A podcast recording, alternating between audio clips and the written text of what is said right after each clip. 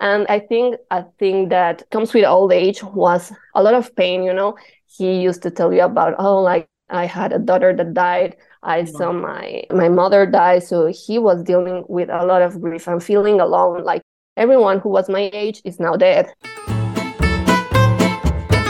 Hi, I'm Dina, teacher and reluctant puppeteer turned host of La Befana's Table, a podcast dedicated to the art of sacred hospitality, where each week listeners are invited to feast on real life stories of hope and healing, as well as soul nourishing conversations with folks from all walks of life who are utilizing their gifts in both small ways and large to make the world a more beautiful place.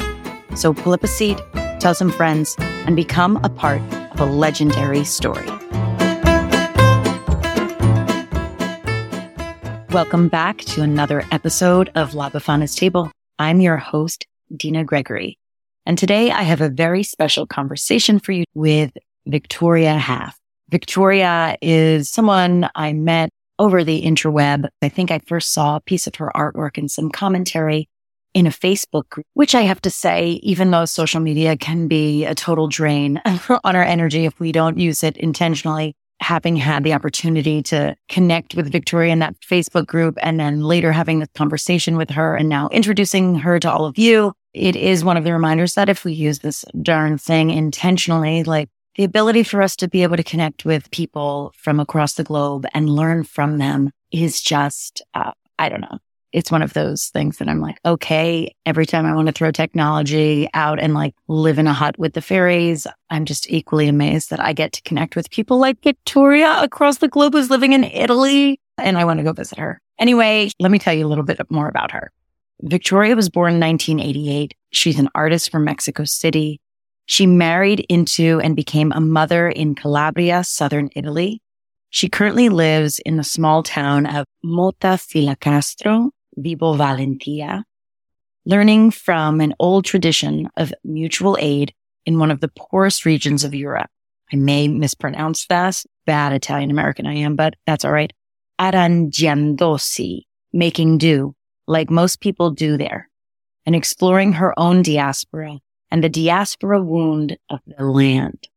She's currently learning from embodied knowledge, cycles, memory, tradition, landscape, and community She's inspired by the resilient anarchism of nature, Latin America, and indigenous forms of resistance, folklore, tales, and magic in the everyday.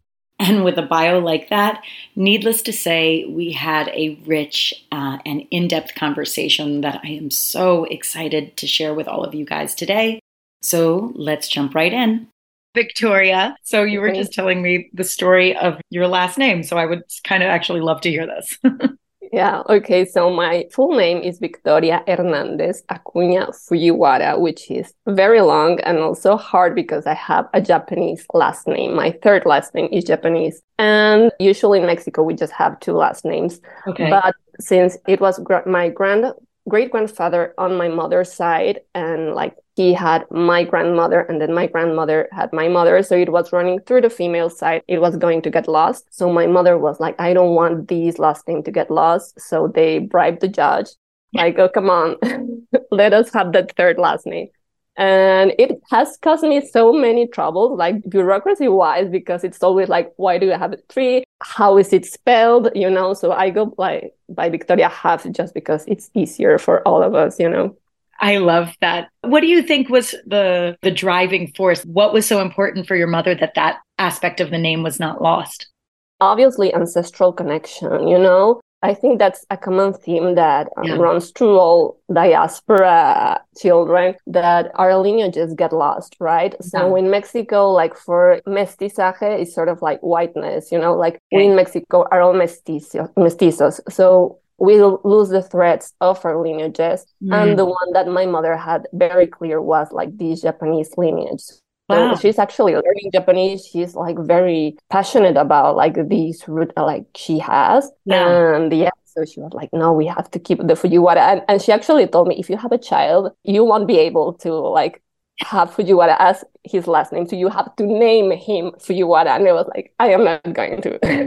You're like, okay, mom, I'm going some boundaries here. I understand your passion. yeah. That's beautiful. So can you tell me how you've gone from Mexico to Calabria? Yeah, of all places, right? From Mexico yeah. City, like one of the biggest cities in the world, to Calabria. And not only that, I'm in a small town called Motta Filocastro that we are just like a hundred people here. Like when my parents came, they were like a hundred people can enter not even a building, you know, in Mexico City. It's such a small, small scale living. Okay. And uh, I married into Calabria. My husband is Calabrese. Okay we actually met in Barcelona. And then we were like first in Barcelona, then Mexico City. But when I came here, I really fell in love with Calabria. Really, it was like a missing piece, like something you don't know you didn't have until you meet it, and you're like, oh, I've been missing this my whole life, this connection to land. So when we were in Mexico, I was always thinking about Calabria. Like, what are we doing here again? Like, why aren't we there in Calabria, right? Because when I first came here, I Rafael took me to their land. They have like a uh, seven acres, and, and for me it was like, what? Like, you can own land, you know? Because I'm third generation Mexico City Chilanga. So for me, it's like if you own an apartment, you are lucky. If you own a house with a little garden, you're like, wow, no, but owning land, you know, owning a walnut forest and mm. olive orchard, it was like, uh, like a fairy tale come true.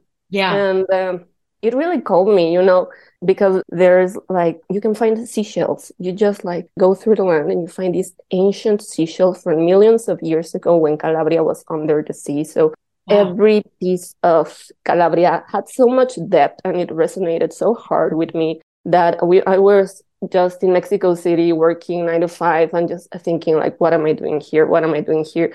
So we were like we, we are very spontaneous. Like we met and we decided to get married on the spot and then we were like, let's go to Calabria to live and just through I love it. You don't, you don't live with the what if. You just uh, live through it, and if it works, it works, and if it doesn't, it doesn't. But at least right. you lived it. Yeah, and so there is. I mean, because Mexico obviously is also rich in in terms of the land. I mean, obviously Mexico City very different, but it's interesting. So, do you feel like the land was like embracing you. Yeah, totally, totally. Like Calabria has mothered me in a way. Like Calabria is my mother-in-law, but she's like an awesome mother-in-law. Also, my mm-hmm. mother-in-law is awesome. I'm, I'm actually before talking to you, I was like cleaning some produce. My mother-in-law gave me like she gave me green beans and she gave me tenerumi that are like the the shoots of the zucchini um, okay. Like she, she always brings me stuff. And like, for example, I love Mexican food. Like for me, Mexican food is the best food in the yes. world. But in Calabria, what I have experienced with food, you know, like, I don't know, eating a, a fruit directly from the tree and it's warm and it's so sweet. It's really a communion right? Mm-hmm. So for me, it's like, mm. oh, Mexican food is the best, but food in Calabria has shown me God, right? so it's it's very different, and uh, and yeah like the, the, depth of the connection that you find every day you know like just eating a, a dish with pasta and olive oil but you know that you worked for that olive oil you harvested it and you know the trees and that depthness in just everyday it's like yeah it's so special. It, it makes everything sacred in a way and for me that's the way to live. God that's beautiful.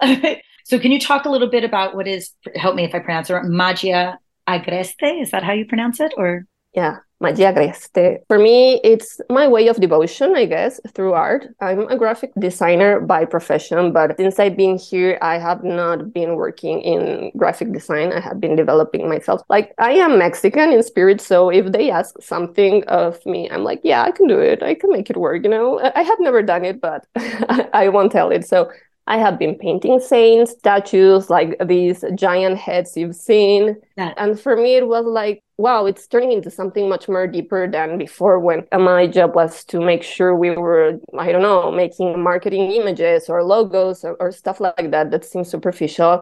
Right now, I'm making images that people are devoted to, are used in feasts. So for me, like that's uh, magical. That's a way of devotion. And I chose the word agreste because it means cultivated. So it is tied to land, but also human relationships. So it's like these, uh, in a sort opposing forces between human and land and how we try to work with it. Like when we started, when we came here and we received this land from my parents in law, I was like, I don't know what we're, we're going to do with this land. I don't know if we're going to make like a farm or just live here. So I was like, I will do what I know how to do and I'll make a shield for this land, you know, just mm-hmm. because. And I was like, okay, what can I do? Like I can put like an olive branch or walnut, but I realized like every tree can be cut but what's the one plant you will never get rid of? And that was blackberry. Like she is invasive. You have to cut her twice a year if you don't want to find yourself with a wall of thorns. So I was like, yeah, that's it, right? She she will be here like no matter what. Mm. And also, I was very into wildness, you know, because we were not going to be able to cultivate the land as it was cultivated. Like, you have to, I don't know, pay one person to bring the tractor, and then you have to fertilize, and then you have in summer, you have to water the trees. And we were like, we cannot do that, you know, we don't have the money to, to do that. So we are going to let it sort of like go wild. And for me, it was okay, like, let's use a blackberry just a spiral to represent it. I didn't think too much of it, but then over the years it has developed. Like when I found the rosary, it was like, oh wait, like blackberry is in the rose family, so it's actually like a wild rosary. You know, it has the thorns, it has the five petals, and um, if you ask blackberry.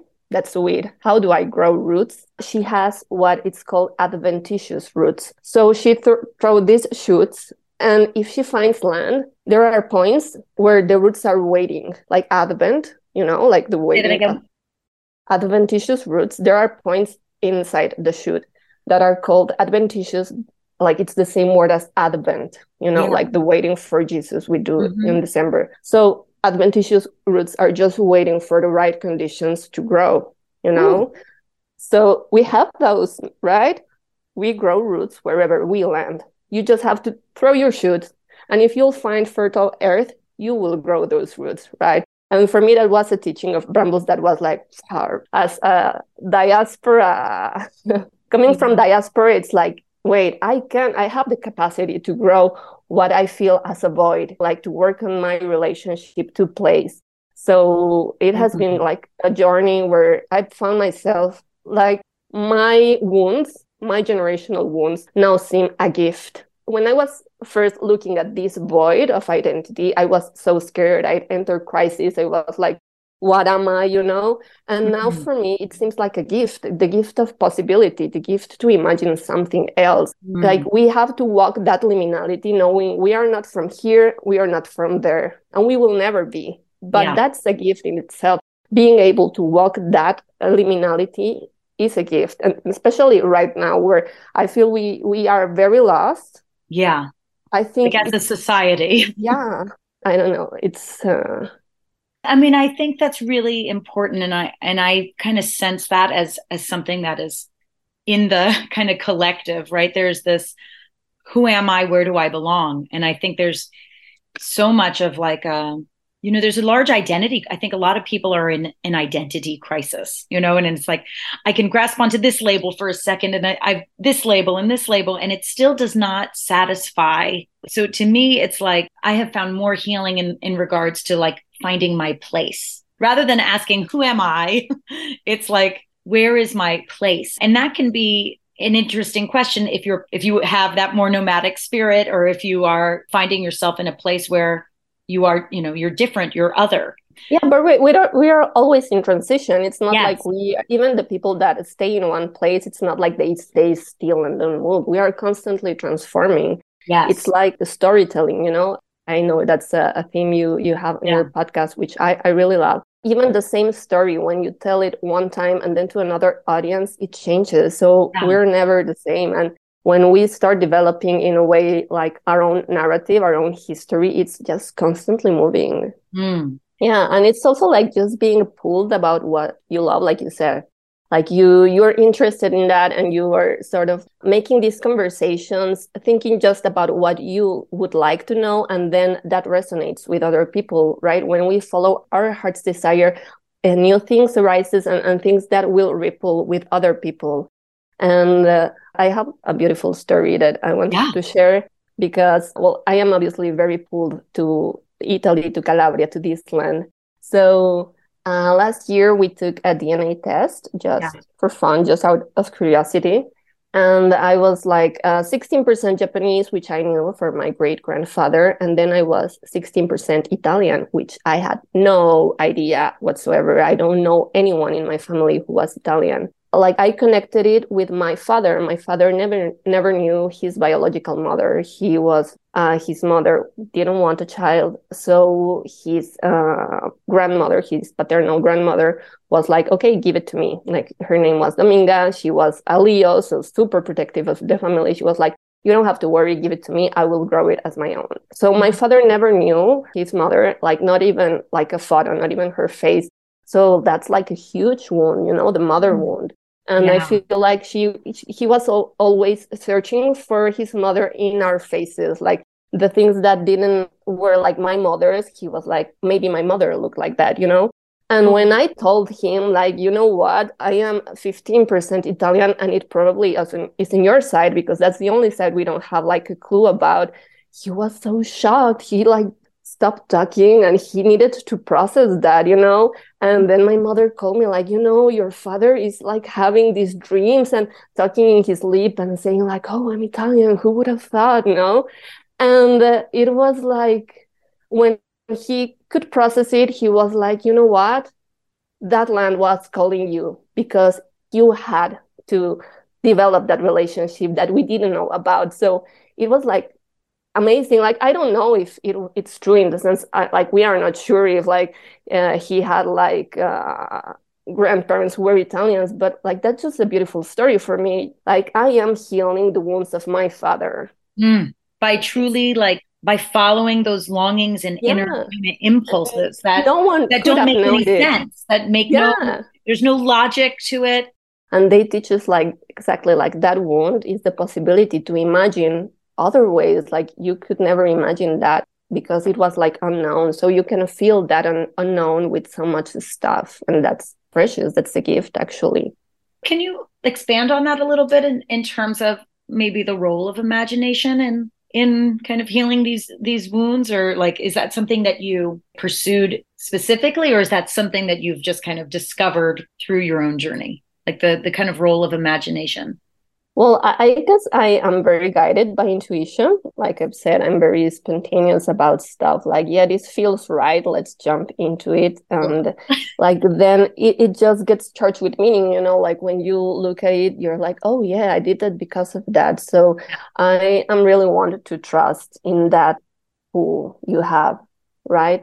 And yeah, like the work I do with images, in a way, I, I really like like studying it and like look, looking for sources and really expanding upon like that research. But i'm also at the place where i really truly believe in destiny. I believe in magic. I believe like in everything. Like devotion, right? Like with the, the way of the rose, I think like that was our connection for me since I started praying the rosary. That Catholicism is a whole nother thing with me, like pushing away of Catholicism, like, no, this is terrible. And then being like, okay, if you say it's mine, maybe it is, right? Like I can just as we were talking about storytelling, we can take Catholicism, take these stories and make them our own. We don't have to follow dogma. You don't have to follow rules. You can just like go with it and go with what it feels right.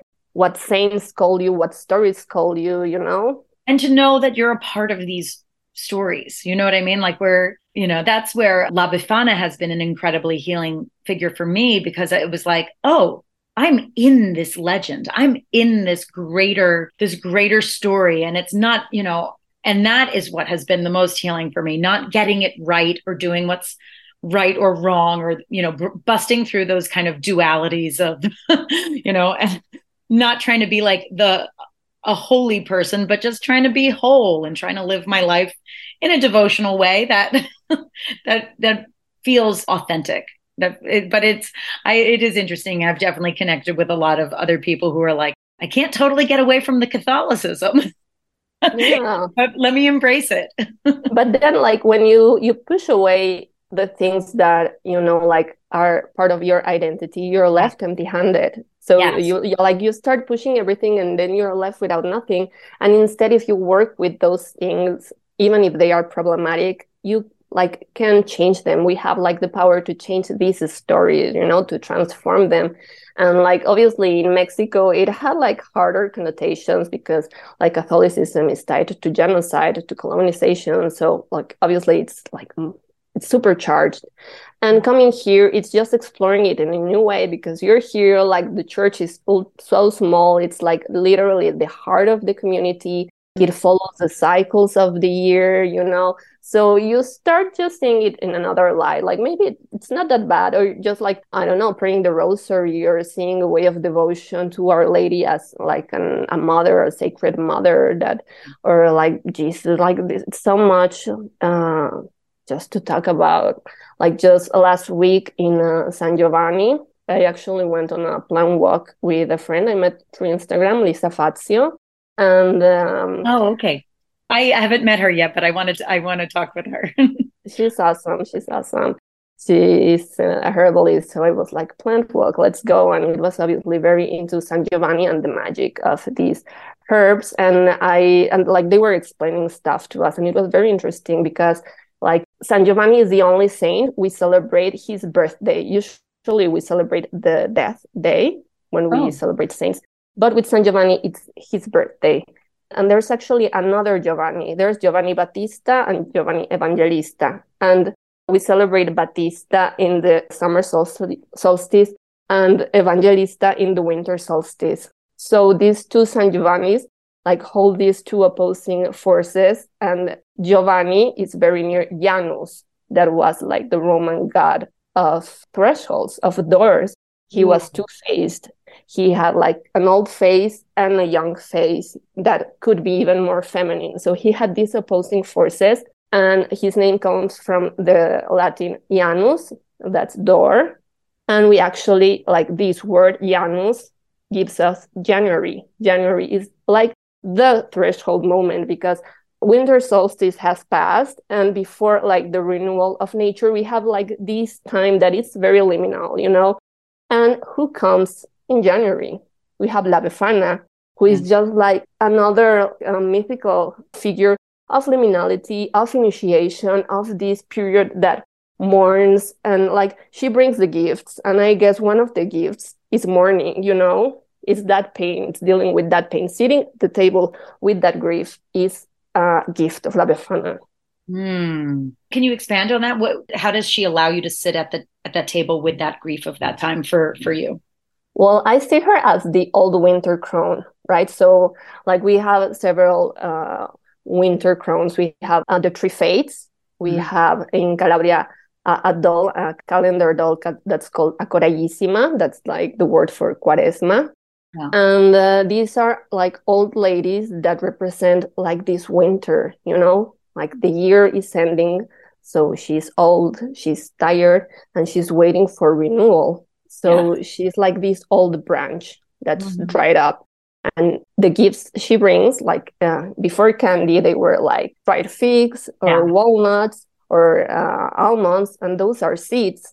So, like, you plant those seeds, that it's actually like tradition to plant the seeds before All Saints Day. So, you plant them in this moment where we are like on relationship with the with the dead right we put them on the on, in the underworld you bury those seeds and they have to enter initiation because they're like in, in a space where like just blackness and they need to transfer they, they need to break they need yeah. like to die to renew and mm-hmm. so she sits with that you know she's just at this time when, where there's a stillness where you're mm-hmm. just waiting for renewal mm-hmm. and like corallissima like she's considered like her husband is carnival so when carnival dies she comes and she comes in black. She's a widow and she's like mourning him.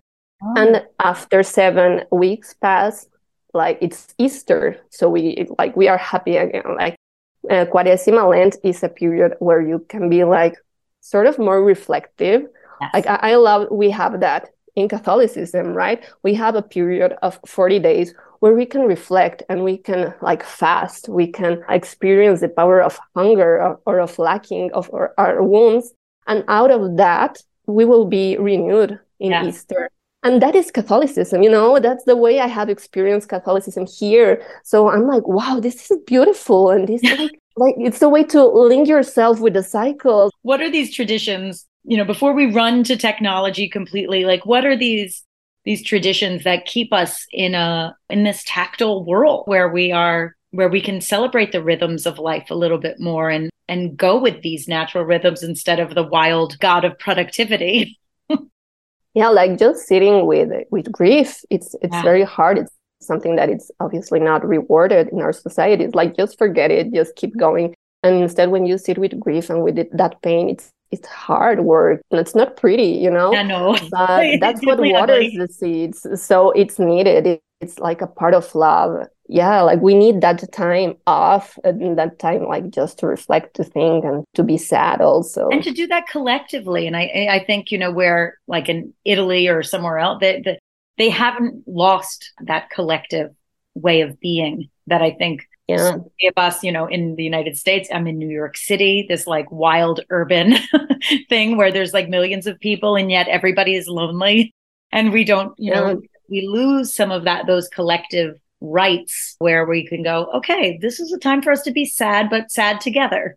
And this is the time for us to rejoice and do that together. So I feel like there are distinct places that have these abilities to, to preserve these these traditions that remind us how to actually be human like yeah. the human do the human thing yeah, being here in Calabria has been such a lesson in community because, like, we talk a lot about community, but community is hard work, you know, oh. because you have to make community with people you don't like, people yes. that think uh, like completely different from you, that maybe don't like you. And you have to be like, okay, we're still going to work together, right? Like, being in this small town where we are just like 100 people, it's like, even if you don't like someone, you will see him. So it's like, okay, I have to deal with that, you know? And it hasn't been easy at all. Like being in community is not like it's not idyllic like oh yeah there's people holding you and helping you. No sometimes it's very hard but yeah. like it's worth it obviously. It's worth it and it's what allows society to fun i mean like to function. Like how are we going to kind of be together? But there is the that like unsexy part of it. It's like at the end of the day no matter how intentional or spiritual or whatever that is we have to deal with each other's strengths, quirks. Some of those things we're going to like, some of them we're not going to like, but ultimately, how do we care for each other? Yeah, exactly. It's not about being with like minded people, it's being able to be with people that are completely different to you and still work together and still take care mm. of each mm. other. Yeah, because I think you really bring up a great point there because a lot of us like, we're a like minded thing. And then we end up in these little vacuums of oh, everyone just affirms what I believe and my opinions are great. It's like like minded community. You're like, you know, but are, how do we? So, how do you find that, you know, obviously a town of 100 people is different from a metropolis of, you know, what Me- Mexico City is and what New York City is. But what are some of those lessons that you are finding in a 100 person town that you think can be applied to a like, greater There's lessons every day, like just my my neighbor, her name is Julia. She's like a senora. She's like 60 and she's always challenging me. She's like, why are you here? You're wasting your time. This is like a terrible place to be, right? And I'm like, no, this is paradise. This is so cool. But like when I see the world through her eyes, mm-hmm. I'm like, okay, you're right, you know, because she has she was grown like uh, a woman like she was forced in a way to perform this domestic labor. So for her it's not just like idyllic. For her it's been like i i have never worked. I have to just i cook for my husband be a mother be a nonna. Like i don't have any freedom to do stuff. Like this a town is getting empty and it's like scary for me because i don't have my community holding me and uh, like it's going to die. She's like this will be a ghost town and oh. like it's so sad uh, like for her and it's so hard for her and she sees it like that. She doesn't see it as like yeah i'm coming from the city and i am just used to another life and for me this is this is better because i don't deal with pollution i don't deal with insecurity i like i have like good food. Like she sees it in another way and when i see her through her eyes i'm like you are right you know? You are right and yeah like just being able to connect with people that are completely different to you and they tell you their stories like i had my neighbor who like who died last year she was 93 years old right and she was hard she was like very i don't know she she didn't want it anything changed. So so she was like always saying like, no, you you you don't have to do this. She was like uh, very adamant to change. So we always were like uh, clashing. Mm-hmm. But at the same time, she used to tell me about life like 90 years ago. So it was like yeah. so precious for me, like having these glimpses to a life that like happened a long time ago.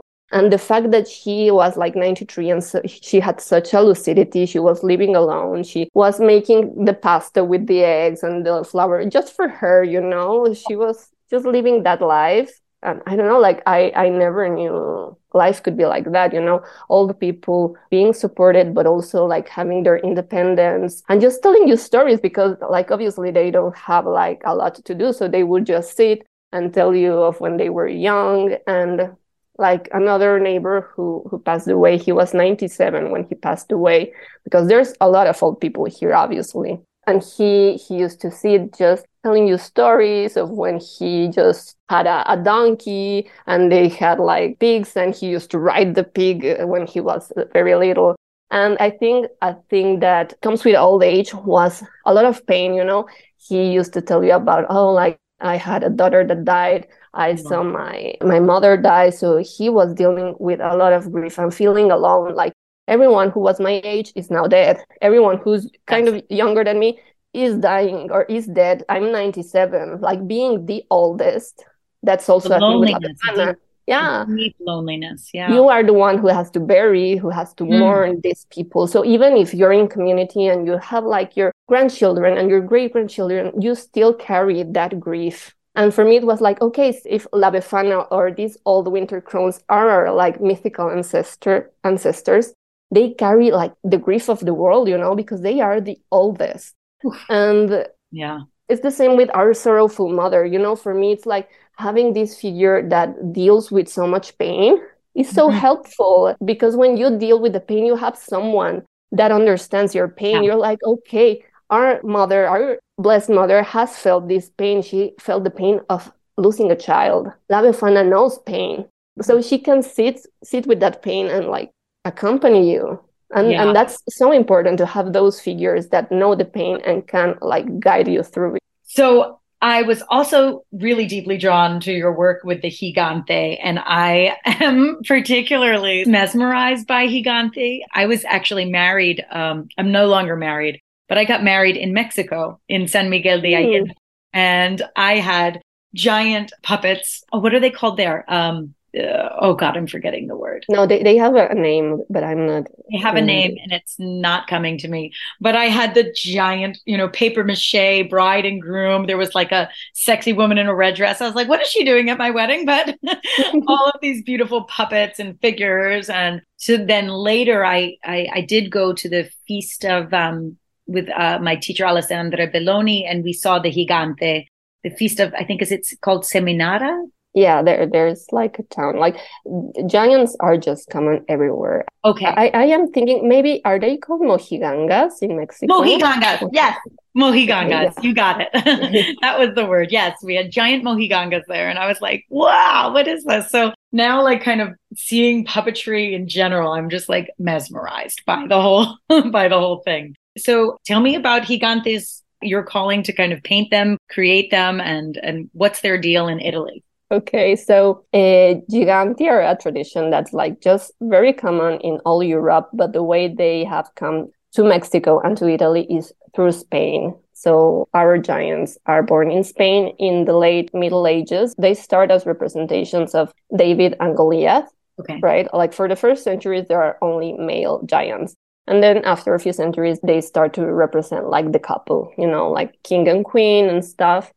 And if you go to Spain, there's like huge variety. They represent like, uh, I don't know, demons, cyclops, the priests. Uh, but the way it has been adapted in Italy, it's like just a story, a story of mythic ancestors, know, sort of like La Befana. So the story goes in, develops in Messina, right? So there's this daughter of a of a king that's called Marta or Mata.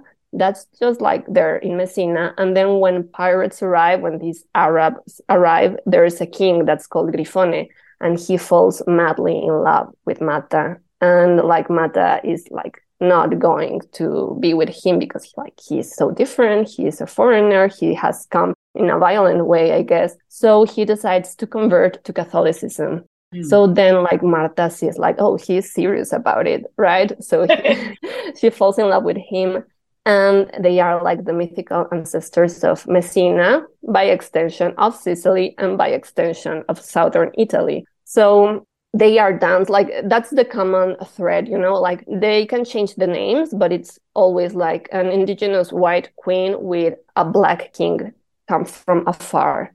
And i guess it's a way they explain uh, the way southern italy has like arranged you know it's not as white as the north so there are like people with curly hair there are darker people so i guess it's like oh yeah we come from royalty but we come from like that like clash between opposites you know like clash mm. between whiteness and blackness and it's i guess it, it can be like a complicated story in a way like oh yeah like these black men coming and taking our white women you know if you can like if you interpret it that way but yeah. the way i see it it's just like the clash of opposites because there are a lot of elements that are used to represent these opposites it's not just about black and white it's also like male and female or you can like use the cross and the moon to represent like Islam and Catholicism, or also like the moon being like water and the cross being like sun, being fire. So I guess it's like about that creative clash of opposites that just it's generative, you know, the way we also saw it in like that that plant walk of San Giovanni. It's San Giovanni is also charged with it with these opposite forces, you know, like there's the water of San Giovanni and there's the bonfire you know like these opposites go together or, or like we said with Janus he has like a male face and a face that's more female you know mm. there's creation there like in that in like that uh, opposing energies that clash that can be violent can create something new. So i see that their dance is sort of like that. And um, i did it by request actually. They were like can you do a giant heads? And it was like yeah i can. Like i've done a piñata. How different can it be right?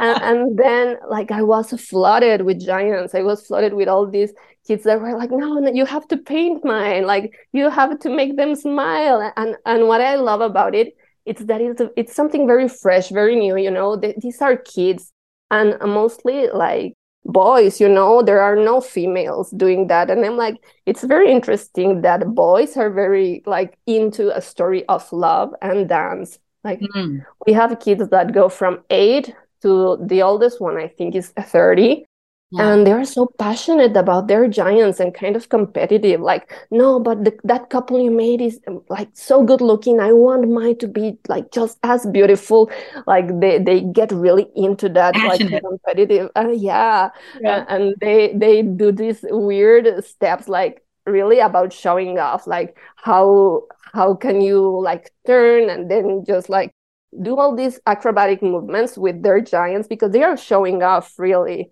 but at the and end so of the you you went through a process of making these giants for multiple people like for the, the kids were in the process of doing this as well I first made a couple for the town I'm living. They were like, "Oh, there are some children that like them. Can you make the the heads?" And I was like, "Yeah." And like I documented it and posted to Instagram. Yeah. And then it was like two years ago, and I didn't think much of it. But like on March, a kid like found my video through Instagram and was like, "I have to paint my heads. Can you paint them?" And I was like, "Sure." So I painted those heads, and I guess he was like more popular in the like. Uh, Gigante circle. So everyone started like coming to me. It's like I've now painted I don't know how many heads since March. Just March, I painted like 20 heads or more. They are constantly asking me and sending messages like, when are you going to make more heads? You're the Gigante girl now. yeah. and so it's interesting, you know, because I think it is a beautiful story. So in these kind of clash of opposites, right? So how do they become reconciled in this in this mythic story and in these traditions? And how does the, the, these kind of clash of opposites kind of become generative instead of destructive? I guess out of love and out of dance you know that it's that mm. sacred marriage it's that just dancing out of love when you see them just dancing together. There's uh, sometimes a third character that's or a donkey or a horse or sometimes a camel that tries to run in between them, like to separate them, but mm. he cannot do it because like their force, the force of love is stronger, you oh, know? I love it. I mean, I love that. So when I was in Italy and, and watching this, like it was just like I had this moment. I actually wrote about it in my in my the end of my memoir and like witnessing the marriage of those puppets and everything. Like I got to this place of like really reflecting on my own kind of journey and and love and you know marriages ending and kind of but like really like what I was after that kind of that eternal love that like continues to to move us forward through through life so i remember witnessing just like those gigantes and like the music and the drumming and just you know, being on my own ancestral land to like going from like Mexico to, you know, this trying to reconcile a lot of my own feelings of belonging. And I just remember witnessing that and just being just like mesmerized, like one of those kind of moments of like, ah, oh, this is what we're all after. this is what everyone is is after is that kind of the love that heals these these opposite tensions within ourselves and they like are part of each feast like uh last week it was San Pietro, and we went with uh, friends of an association to to actually dance tarantella, and uh, and they were there like just dancing and they like come, every- so it, this couple, the mythic couple, comes out often. They don't just come out. Yeah, like they are always dancing. I was just so attracted to your your work and and you said like now with um Magi Agre Magi Agreste Magia Agreste, which is now you're kind of expanding that a little bit in terms of gathering other artisans. Is that the vision of where you're where you're going with your work? Yeah, well, I've been like sort of growing like a brambles bush, just wild, you know. And uh, like another thing about brambles is that like she just throws shoots, you know, like just stitching together just pieces that come from different places and bring, mm. bridging those ga- gaps between communities so I have been like invited to a lot of associations, you know, like there's a lot of people doing stuff here. So for example, I'm working with an association called Letarme and uh, it's like the, the president is uh, a doctor. She's a doctor that works in a nearby hospital. And her grandfather was just a peasant, but when he lost his wife, he was like in pain and he started carving statues out of wood just mm. like doing hundreds of statues. He didn't oh. have like any artistic education, but that was the way he processed his paint. And when he died, he left her his house and like hundreds of these statues and and for her like being a doctor she was like it's just the healing power of art. Like he processed that pain with art. Yes. and he was like i want to transform his house in a museum in, in in a place that will bring culture and art to one of the like places that's abandoned. Like you know uh, we don't have like good hospitals. We don't have good road good roads. It's like one of the poorest areas in europe. You know it's considered global south mm. as it is.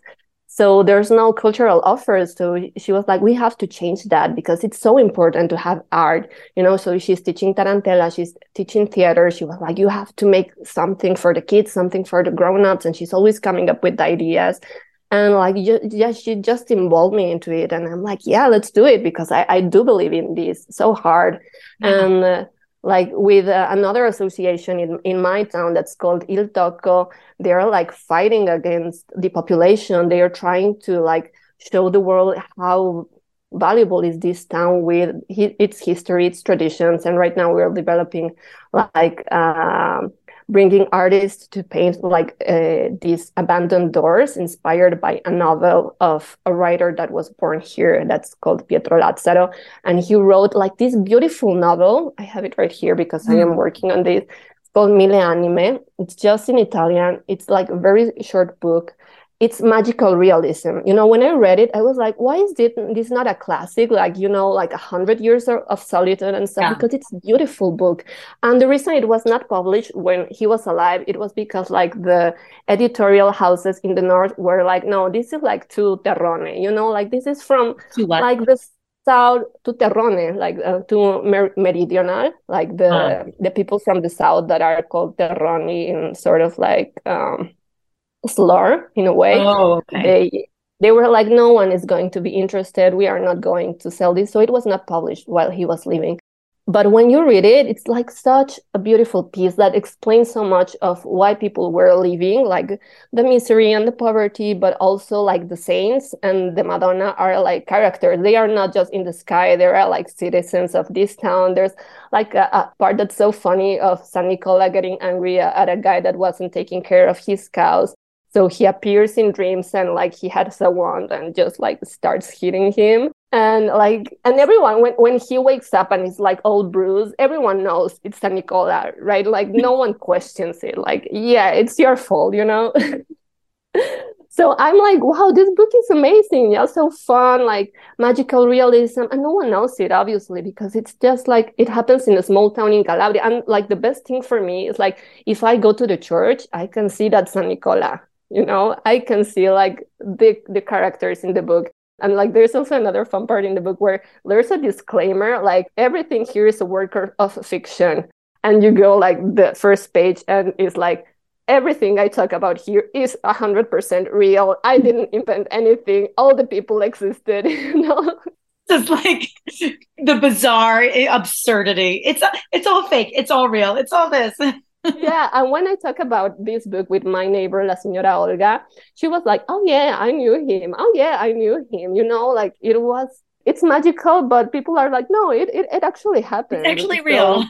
so we are trying to like bring the images to of this book to like the abandoned part of town. Oh and God, that's just gorgeous. like painting them and and like we just do it out of love you know out of love for this town because we don't have support of anyone so uh, i'm just working with that and just like meeting artisans that like do their craft out of love because it's like i'm not really making any money but i love to do this. Like i met an artisan from reggio calabria that does like drums but when he told me the story of these drums i was like we have to sell these drums because he was like oh yeah when it comes easter i just go to the families that kill like animals so I collect these skins and then I prepare them. Like I, I just like wash them and stuff.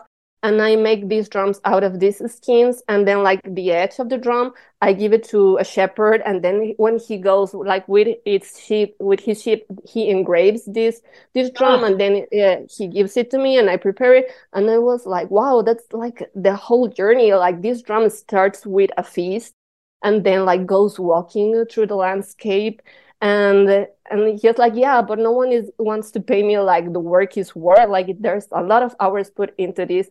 And they're like oh no but i can buy one for 30 euros. Like i won't buy one for 200 euros. And i'm like well let's get the people that want to pay 200 euros because this is like beautiful. Like beautiful. if you like i know there's like this reclaiming of the drum you know as something yes. that to connect to the roots. And i'm like what could be a much more like significant object that one that was done in place with these materials that was born out of, of a, a, feast?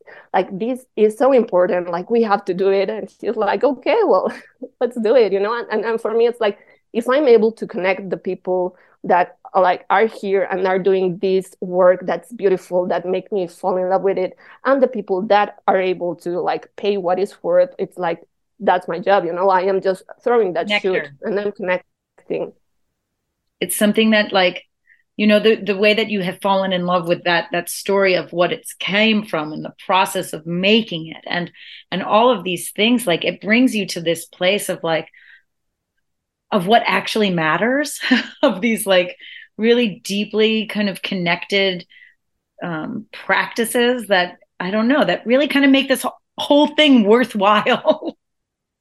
Yeah, it's like just looking at the dirt and finding these seashells. Like everything is so intentional and so meaningful that for mm. me hmm. it's worth it. It's like just bringing this devotion into every day and knowing, like, okay, you have an object that it's just like so charged with meaning and intention and love, you know.